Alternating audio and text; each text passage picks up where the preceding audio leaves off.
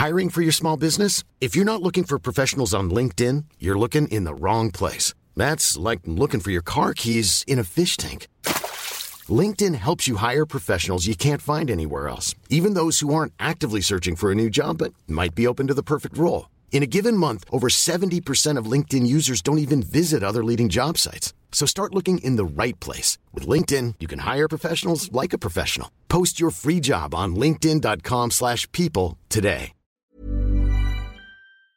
Welcome, friends, to another r slash nuclear revenge video. Today we've got a couple of crazy stories, but first, make sure to hit those like and subscribe buttons down below so you never miss any of my daily videos. That said, our first story of the day is I was used as a bet. There have been so many stories about the horrors of growing up chubby, and a lot of them are very true, no matter how dramatic they sound. I was born big. At birth, I weighed 12.125 pounds, and it's a literal miracle my mother was able to house me in her womb, seeing as she was a very tiny person. My father, however, was a gentle giant, standing at 6 foot 4 and almost 300 pounds of mostly muscle. I got my stature from him. I was raised from birth until I turned 3 in a large farmhouse where my dad and his brothers lived with their wives because they all decided that they would raise their kids together, and even though I can't remember most of it, I know that they were the best years of my life. All my cousins were just as big as me or even bigger, so there was no judgment. Plus, it was in the country, where the fatter your kids are, the healthier they were deemed.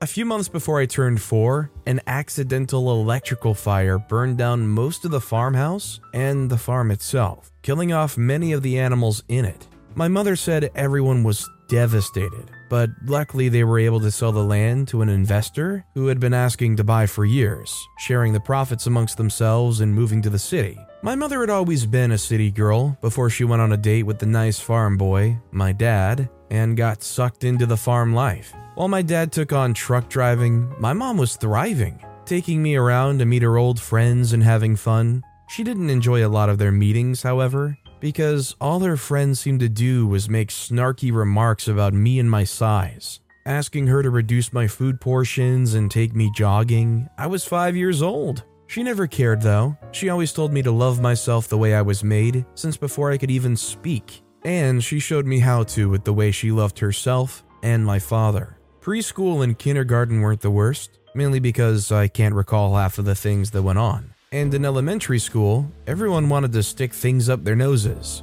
Middle school was where I started to face the beginnings of fat phobia. Two of my cousins and I started the same middle school at the same time, and we were very close. Almost immediately, we got nicknames like pork chops, chubby, and fatsy attached to us. My cousins are boys and are much bigger than I am, so they got the nickname stopped within a few days, but they continued behind our backs. I was the most blissfully unaware person, just excited to be alive and wear my princess dresses to school and hang out with my cousins. I eventually did make some friends that weren't my cousins, and everything seemingly went well until the first homecoming dance that we had to go to. I got asked out by the cutest boy in my grade, which I was very excited about, and he gave me a condition that I had to find a lime green dress so that we could do a matching outfit. I agreed and spent nearly every day after school scouting for a lime green dress with my mother until we found one that fit me. It wasn't the cutest, but it worked. Imagine my shock when I showed up to the dance. The theme was a winter wonderland, and everyone had on sparkling whites and blues, and I looked like guacamole's sick cousin. I also got to find out that I wasn't my date's real date, and it was just a ploy to get me to be a laughing stock. My sweet angel cousins eventually broke the poor kid's nose.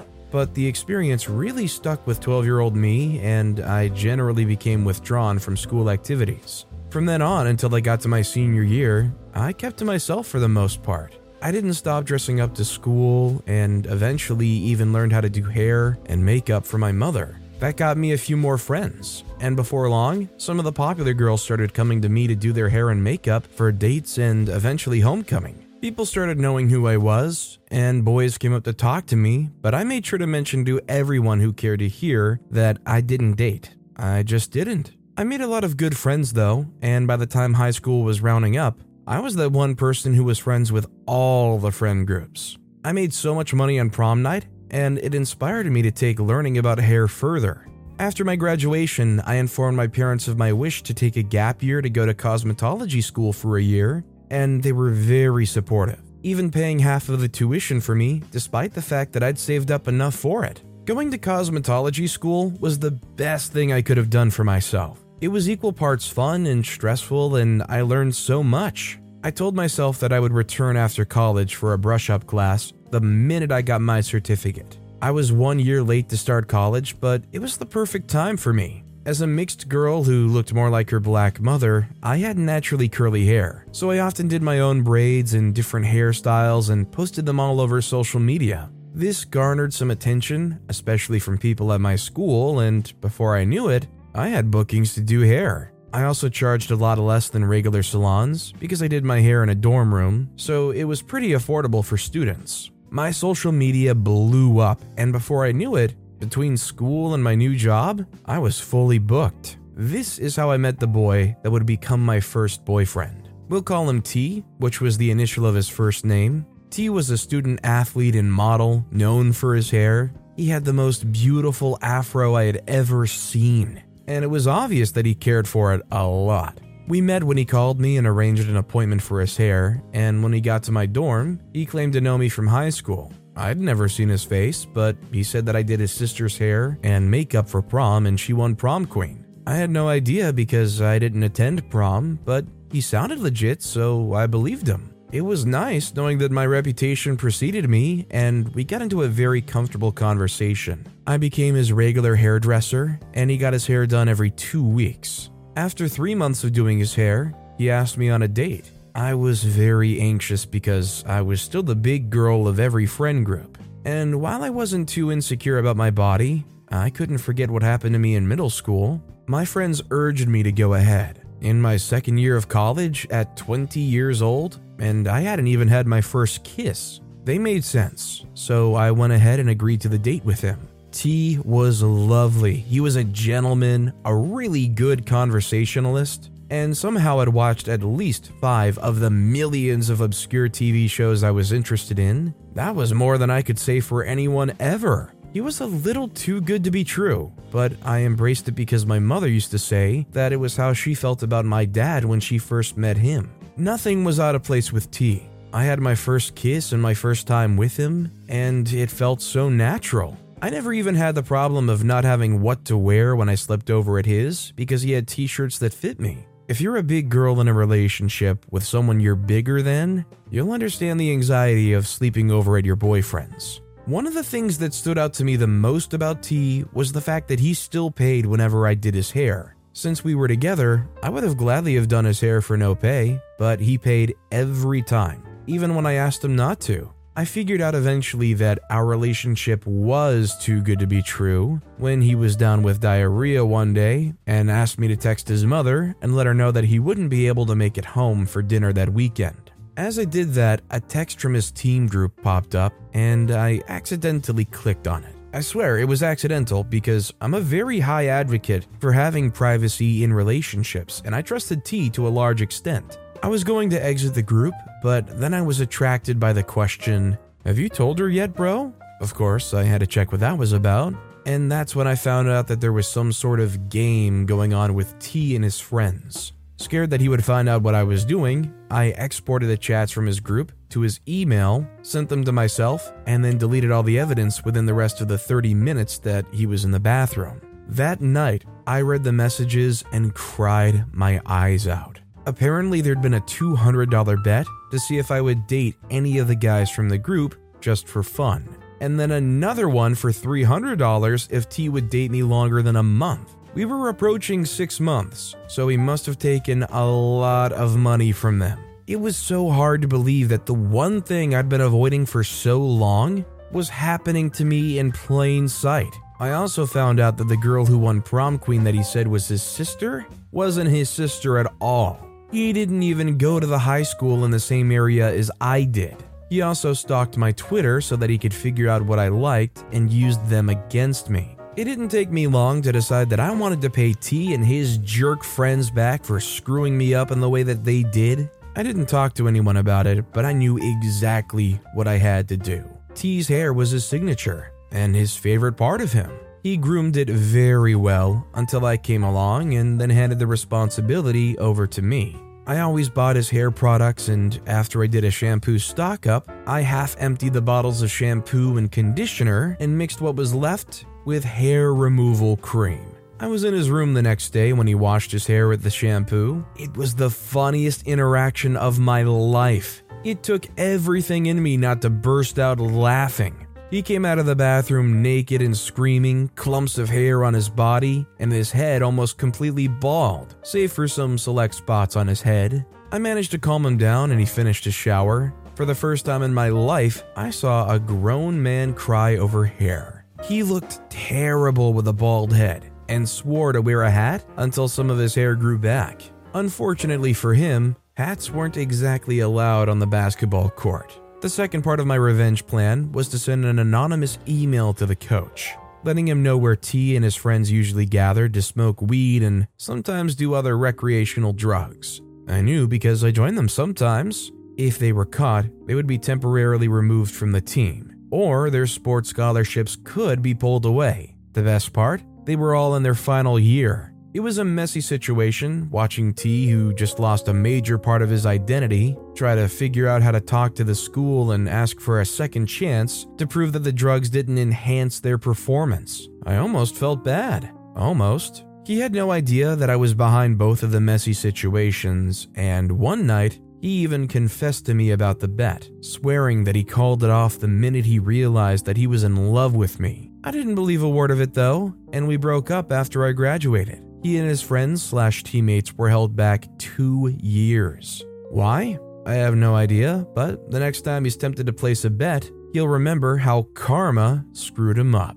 I think my only question is after OP figured out everything that was going on here, the weird, creepy bet system thing, why did it seem like OP stuck around for a while even after the fact? Like, I know they wanted to put up appearances for them to, like, get their hair removed and whatnot, but after that, why not just reveal the cards and cut them off? Because why stick around? If you were in OP situation, would you stick it out to try to get some kind of revenge first? Or would you just call them out on it and split up right then and there? Let me know about you guys in the comments down below. That said, our final story of the day is paying my boyfriend back. I think that cheating in relationships has been normalized in our society, and I despise it. I've always stood against it because I believe that it's disrespectful to oneself and their partner. My parents were married for 40 years before my father died, and they swore that they had.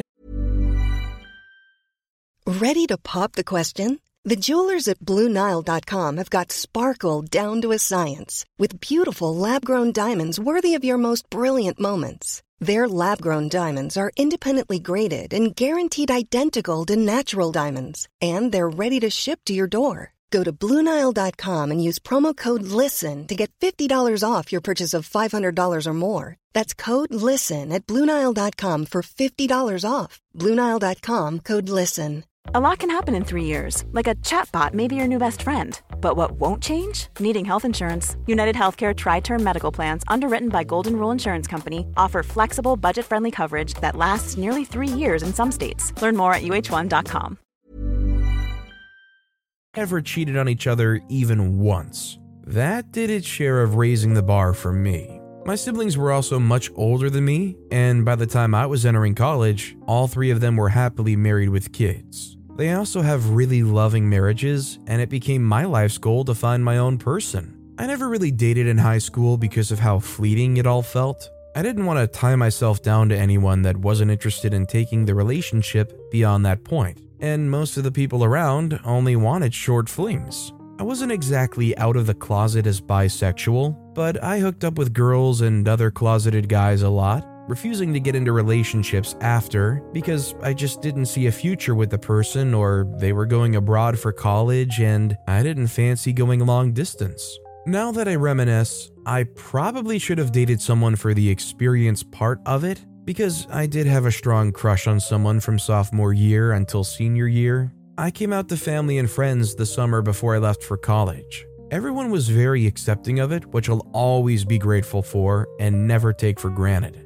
College was out of the town I lived in, and my entire family turned it into a road trip. We drove down there and helped me settle in before leaving. college was good for me. Academically, I knew that I wouldn't have problems with it, and that was mostly what I intended to do. I also put relationships off because who dates in college? I made sure to keep myself out of situations that put me in the way of having too many people around me and friend zoned everyone I knew. It's so pathetic now that I say it, but I avoided making friends and pretended to be bad at texting people back when I reached unavoidable social situations. My first two years were basically me avoiding people the most I could so I wouldn't get any feelings whatsoever. During winter break, my family revealed to me that my father had been battling cancer and had barely months to live. I was heartbroken and decided to take a year off school to spend his final moments with him. What was supposed to be a few months turned into a year before he died. And after that, I took another gap year to stay with my mother. His death hit her the hardest. And despite my siblings offering to stay with her while I went to school, I knew that they had their own families and wouldn't be able to be for her as much as she needed. It was really difficult in the first few months. But with the decision to solo travel, my mother was able to bounce back. Before she left to do her trip, we had a long conversation, and she had advised me to let myself fall in love because not everything was meant to last forever. It made sense, seeing as my dad had just left her, just not in the way you would expect. When I returned back to college, I decided that I would allow myself to find friends and maybe even someone to date. It was getting a little embarrassing to be my age and never having been in a relationship. Luckily for me, I was able to find some other students who had also taken gap years, and we formed a little friendship group, knowing how hard it was to fit back in after leaving school for a bit and then coming back. Among them was this guy, I'll call him Allison. He had the longest gap year of three years, and I had the second longest of two. While everyone else had one year or even just a semester, he was very cute and had a quiet, mysterious air to him, much like me. Our gap year stories were also very similar, and it just led to me feeling more comfortable with him.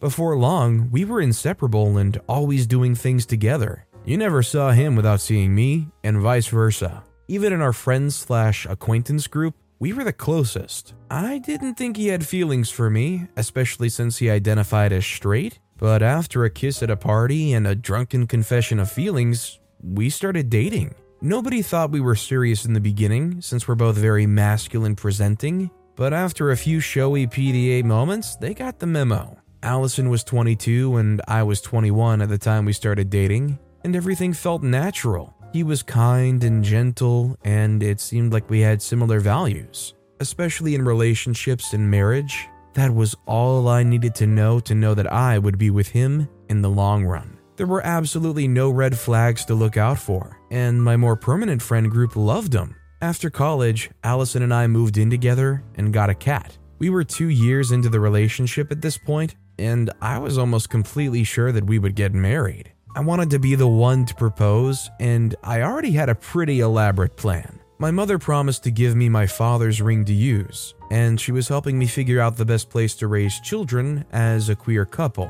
I was in the best place possible, and Allison was the best partner anyone could ever ask for. I had a job with a software company, and Allison was a personal trainer and choreographer for numerous dance shows. So we both made decent money and were very busy people but we were also able to keep a pretty decent sized friend group from college and our work lives. We almost always had something to attend every weekend.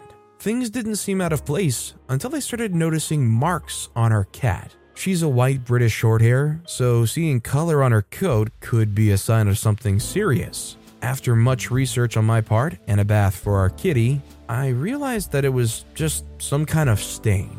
The only problem, it was recurring. It was usually around her face, like her forehead or her cheeks, and sometimes on her paws. Those were places where people would normally kiss. And after putting things together, I realized they were lipstick marks. It didn't make any sense to me because she was an indoor cat. We only let her out when we were home to run around in the garden, and she hated being in the grass, so there was no way she was escaping on her own. It seemed like a small thing, but it made me feel a little weird. I tried to talk to Allison about it, but he shrugged and said he didn't know what I was on about. I decided to look into it myself. but the mark stopped appearing on our kitty and I completely forgot about it. Barely a month later, I found a broken lipstick stained wine glass in the trash and a pink thong in a pile of Allison's dirty laundry. We kept our laundry in different bags, but if one person was busy, the other person usually helped out. I was helping out and I saw it. It was of a mesh material and had a cute little embroidered write up on the front of it. As I mentioned earlier, Allison and I were very masculine presenting. We went to the gym, him more than me, dressed pretty basic, and didn't do much makeup, other than the occasional niece deciding to paint her face or a dress up party. My initial thoughts were that Allison was trying to experiment with makeup and underwear and get into his feminine side. It made sense to relate to the lipstick incident with the kitty and why he didn't want to say much. Everything made sense until wine night at our place. I heard a friend of ours who was newly married tell Allison that she couldn't find her underwear, proceeding to describe the exact pair of panties that I found in his laundry basket. They were supposedly whispering to each other, but three glasses of wine and some beer were bound to make you a little loud. The pieces of the puzzle reassigned themselves, and I realized that Allison had been cheating on me with her all this time. I didn't think there was enough evidence, so I decided that I would find a way to get palpable information to use against him.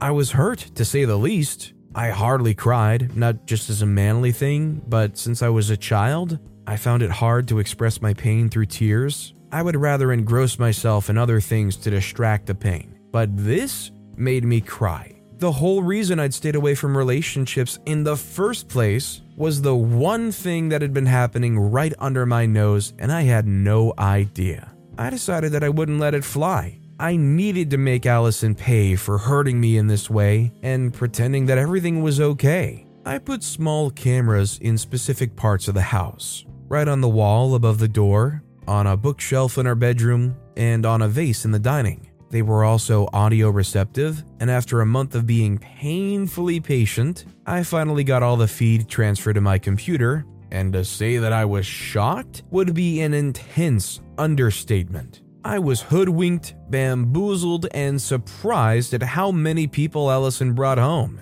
and how many of them were actually my friends. Our friends, rather. Women I had known since college, women I'd met through him. It was a lot of women, and I was devastated. We had a conversation once about our attraction to women as bisexual men, and he mentioned that he was mostly attracted to men, even making me feel a little weird for being equally attracted to both genders. He even once said that if he ever cheated on anyone he was dating, it would be with a man because, with women, there had to be a much deeper level of connection. I guess he connected very well with the several women he brought to the house and screwed. I had to commend him though. He had the sexual stamina of a teenager, because if I had depended on using that as a sign, I would have never have realized anything. I dug deep into myself to find my petty bone and brought it out to play. The first thing I did was make sure that I compiled all the separate tapes of the different women he brought into our house and saved them to multiple devices, just in case anything was to happen to one copy.